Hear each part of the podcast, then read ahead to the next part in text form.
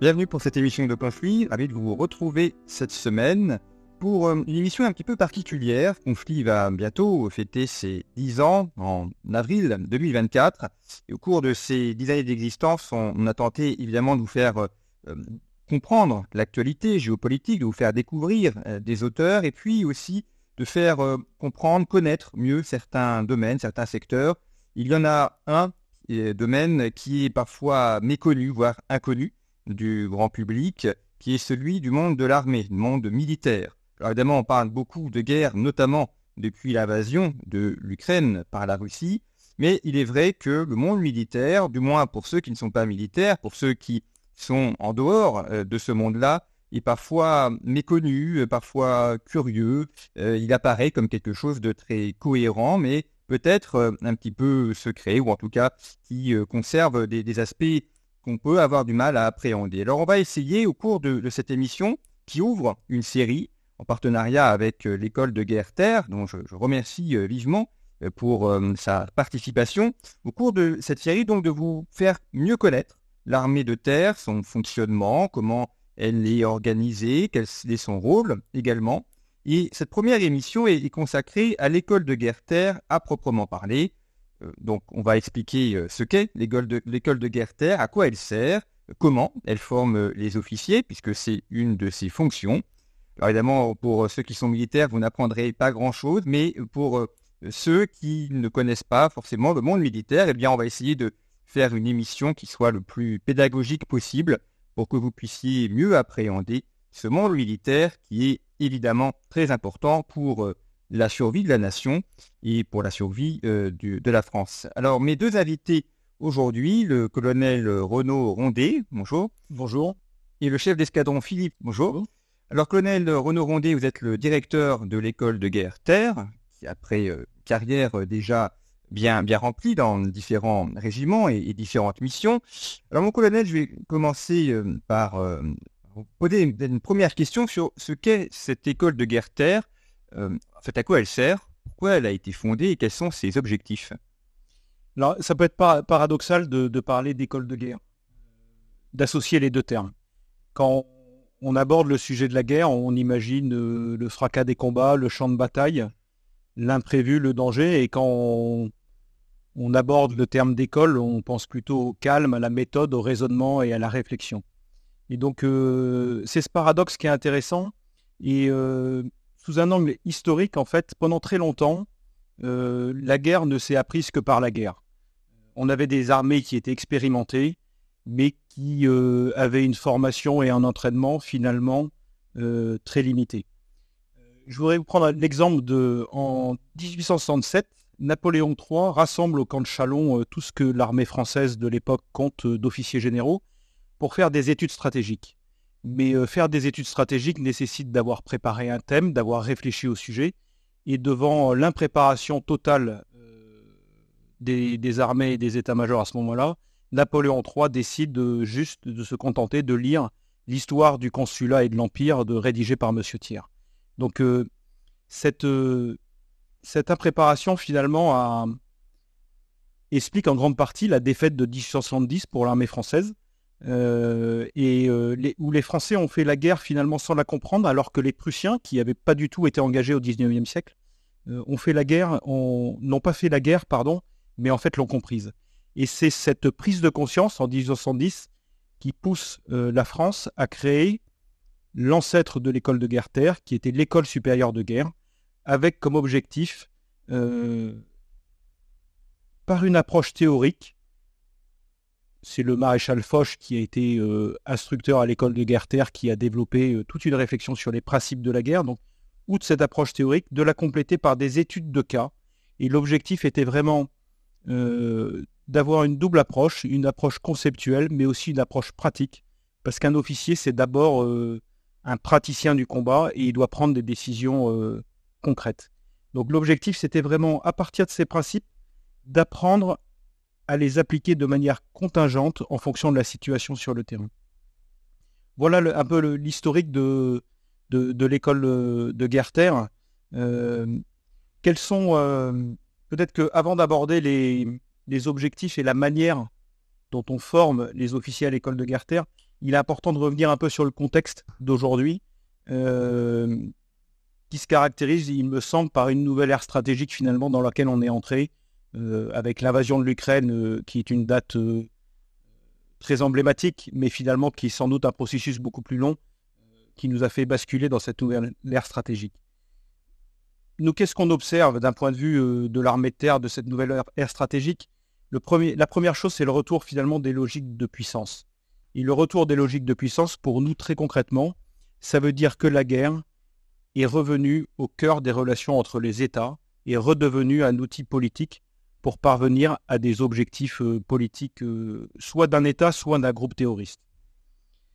Donc on a un retour de guerre de conquête où l'objectif finalement est vraiment de conquérir un territoire, de contrôler une population. Euh, et donc on est sur des guerres existentielles. Et ces guerres existentielles, elles se déroulent au sol, dans des combats qui engagent des effectifs importants, des effectifs humains importants, et où ces gens, finalement, défendent leur existence propre. On est vraiment...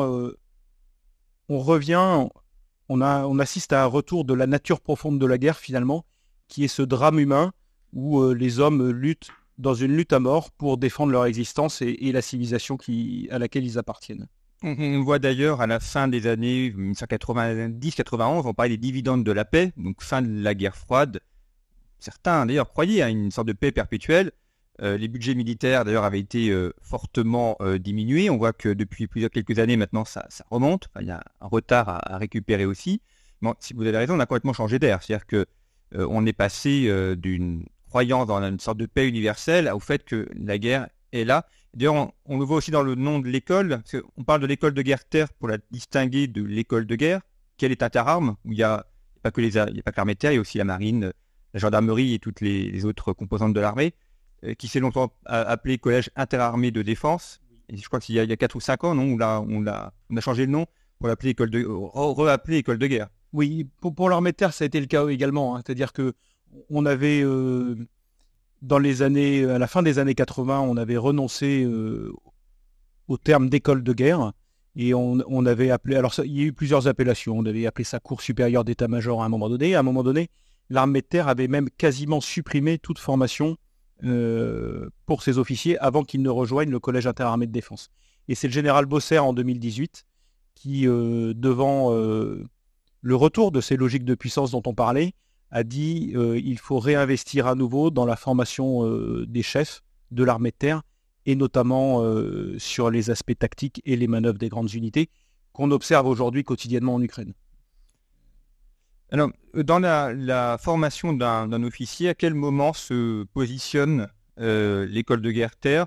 Le, parcours classique, si je puis dire, il y a, Saint-Cyr, enfin classe préparatoire Saint-Cyr, début de carrière lieutenant-capitaine, et puis, euh, c'est pas le milieu de carrière, mais enfin, au bout de 10-15 ans déjà d'exercice, où là, il y a préparation à ce concours, c'est ça? Tout à fait. Alors, euh, il apporte de, comprendre un petit peu la genèse euh, et vu de la place des, jeunes officiers supérieurs que nous sommes en scolarité, nous ne sommes pas des étudiants, nous sommes bien des officiers supérieurs en scolarité, et cela correspond, comme vous l'avez dit, à un moment charnière dans la carrière. Euh, me concernant, j'ai intégré Saint-Cyr en, 2009. J'ai fait Saumur, euh, l'école d'application de la cavalerie. J'ai servi au 3e régiment de hussards de Metz, qui, fait partie de la, BFA. J'ai été chef de peloton, officier adjoint. J'ai commandé un escadron euh, de près de, plus de 120 personnes sur un véhicule blindé léger, avec plusieurs expériences opérationnelles.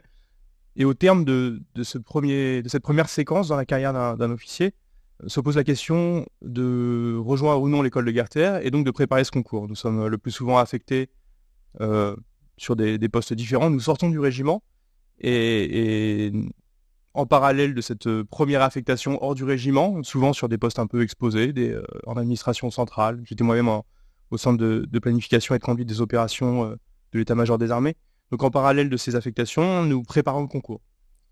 Et il convient à ce moment-là de se poser les bonnes questions de ce que nous voulons faire du reste de notre carrière, de, nos ambitions, de nos projets, et finalement d'aller euh, d'aller passer ce concours qui est, très exigeant, qui est très difficile.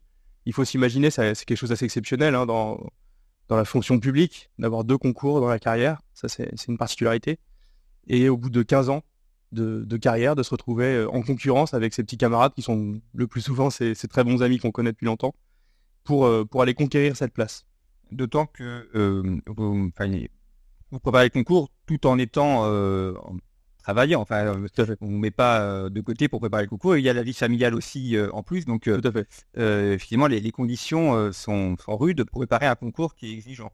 Exactement, j'en parlais ce, matin avec mon épouse et en, faisant le bilan, effectivement, en trois ans, euh, elles avons été mutées, elles avons eu deux enfants, avons préparé un concours euh, elles aussi. Donc voilà, c'est des moments euh, très très très très denses et riches de vie personnelle et des sacrifices, des sacrifices, tout en devant exercer des fonctions très sérieuses et très exigeantes la journée dans son poste. Alors, une des particularités de l'armée de terre, c'est que cette formation se fait en deux ans. Les, autres armes vont directement à l'école de guerre interarmes. Euh, vous, dans l'armée de terre, vous avez deux ans, donc école de guerre terre entre terriens, et après l'école de guerre interarmes avec les autres composantes des armées. Tout à fait, c'est une, c'est une spécificité, un choix qui était fait. Et, euh, là, finalement, nous, allons, nous abordons le, que, faisons-nous à l'école de guerre terre? Euh, et c'est pour ça que je, c'est pour ça qu'il est important de comprendre que c'est une scolarité euh, qui, se déroule tout d'abord beaucoup euh, en dehors des murs et au service de l'armée de terre. Euh, il y a toute la, toute la partie qui est très importante de tactique, de mise en situation tactique, d'apprentissage et, toute cette partie-là, mais il y a toute une partie qui se fait directement au service de l'institution. Et quand j'explique cela à mes amis qui sont civils, j'essaie d'expliquer que ça s'apparente un petit peu à un MBA au service de l'institution. C'est-à-dire qu'on n'est pas sur un modèle d'école classique, euh, c'est quelque chose où on va être euh, une période où on va être amené évidemment à étudier, mais avec beaucoup de travail personnel, et puis une pédagogie qui est très intéressante, qui va nous permettre d'acquérir des connaissances, de réfléchir à des sujets en commun avec nos camarades, avec nos, avec nos cadres, avec les intervenants, d'acquérir de l'expérience au moyen d'exercices, de, mise en situation, et au final de développer une certaine légitimité sur des sujets très très nombreux, très différents, euh, et, le plus souvent euh, de manière opérationnelle, c'est-à-dire directement euh, au profit de l'armée de terre sur un sujet, sur des sujets, sur des questions, et qui vont non pas rester entre les murs de, l'école, mais bien aller irriguer les états-majors parce que ça répond à des problèmes, ça répond à des problèmes concrets et à des questions qui sont posées. L'école de guerre est basée à l'école militaire. Ceux qui ont la géographie de Paris en tête, on est entre les Invalides et le Champ de Mars. Euh, c'est un, monument historique puisque l'école militaire a été euh, créée à l'époque de Louis XV pour être une école militaire, donc pour former justement les cadres militaires. C'est d'ailleurs un des rares bâtiments euh, non religieux de Paris dont la fonction d'origine est encore celle d'aujourd'hui. C'est aussi agréable. C'est un bâtiment historique, donc parfois les conditions sont un petit peu, un petit peu rudes, mais c'est aussi un, lieu qui est très agréable et qui a effectivement une histoire. C'est derrière 250 ans, presque trois siècles de formation militaire continue depuis le XVIIIe siècle. et puis l'intérêt du site de l'école militaire, euh, c'est que beaucoup d'organismes euh, de formation de toutes les armées, mais aussi de centres de doctrine, y sont implantés. Et, ça favorise beaucoup de synergie, en fait, entre la formation, la doctrine, la recherche également, puisque l'IRSEM est installé euh, à l'école militaire. Et donc tout ça crée un écosystème euh, extrêmement favorable pour, d'une part, euh, développer la, réflexion stratégique et la réflexion euh, des armées sur le sujet de la guerre en général, de croiser les regards aussi avec des visions d'officiers issus de l'armée de l'air, de la marine, du cyber, de l'espace.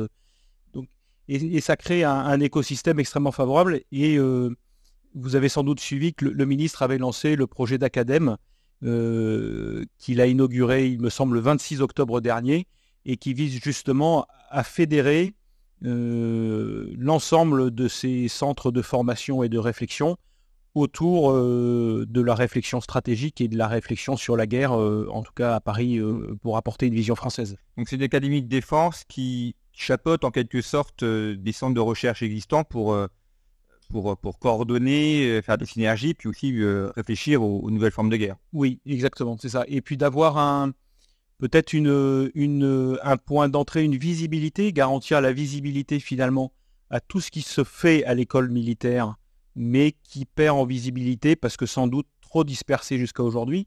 Et donc c'est de fédérer tout ça au sein de, cette académie de défense.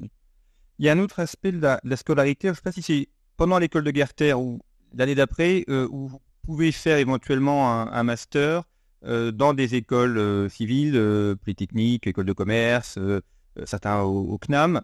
donc là, avec un, complément, si je puis dire, de, formation non militaire, en plus de votre formation militaire. Tout à fait. Alors, avant même l'école de guerre terre, il y a une projection de six mois, donc voilà, qui vient se rajouter à toutes les, à, toutes les, toutes les étapes pour intégrer. Euh, donc là où c'est une mise en situation, euh, voilà, le plus souvent avec des, avec des responsabilités importantes ou, différentes. Et effectivement, au terme des deux ans de scolarité, pour certains, il y aura euh, en plus ou à la place d'une des années une, une, formation de spécialité. Alors ça peut être dans le monde, dans le monde civil. Dans, on a parlé de, HEC, l'INSP, l'école polytechnique, des écoles d'ingénieurs. Et tout cela procède en fait d'un choix qui a été, euh, qui a été fait euh, d'élargir l'employabilité.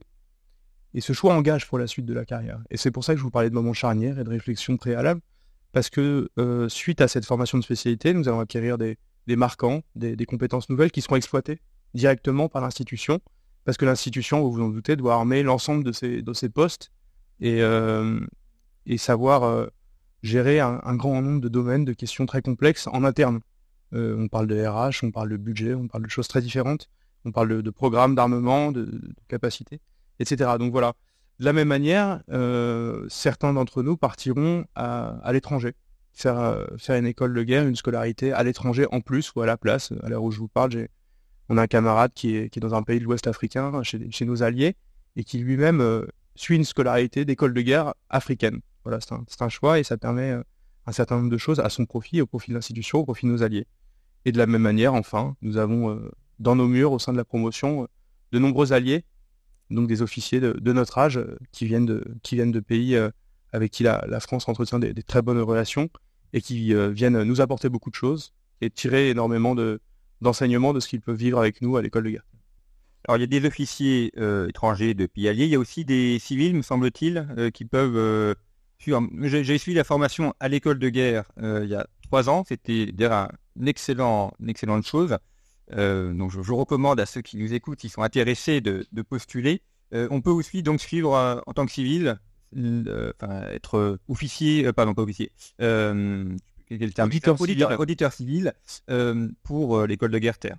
Là, vous abordez un point essentiel qui a trait à qui sont les personnes qui suivent effectivement cette scolarité à l'école de guerre terre, mais aussi on aborde là la pédagogie et la manière euh, dont sont formés nos officiers.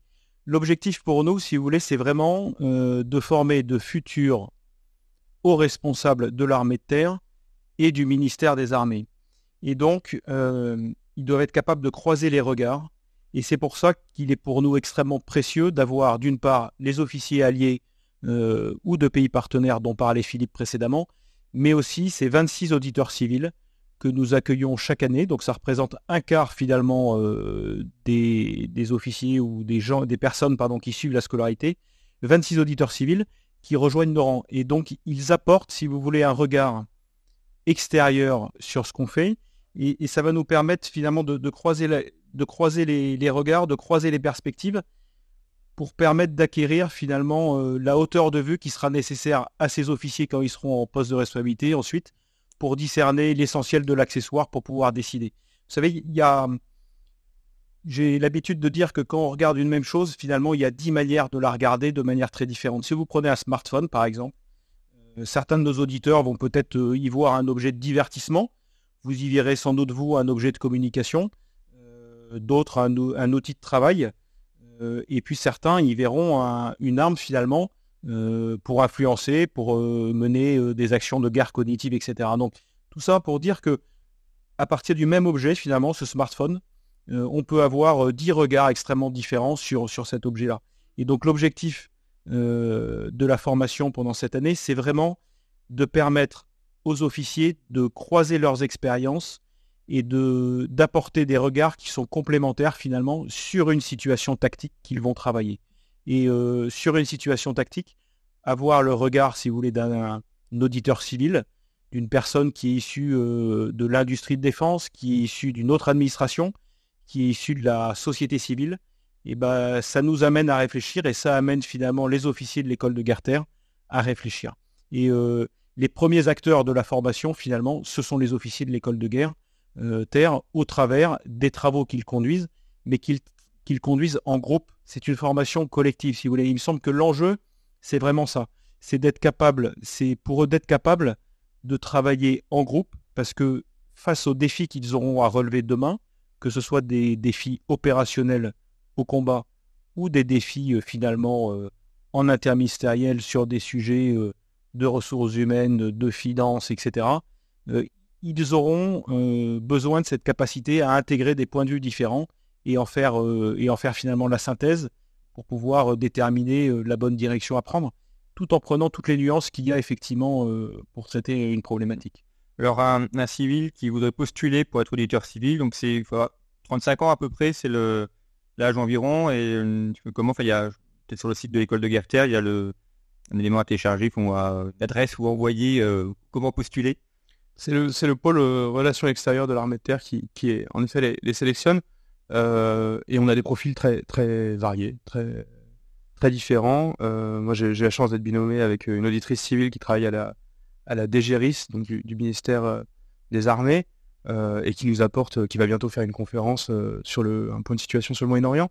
Voilà, c'est des ressources précieuses pour nous et qui elle-même bah, vient, vient, régulièrement à l'école de guerre-terre pour, pour comprendre comment travaillent, comment travaillent les officiers supérieurs et comment est-ce qu'ils abordent les problèmes.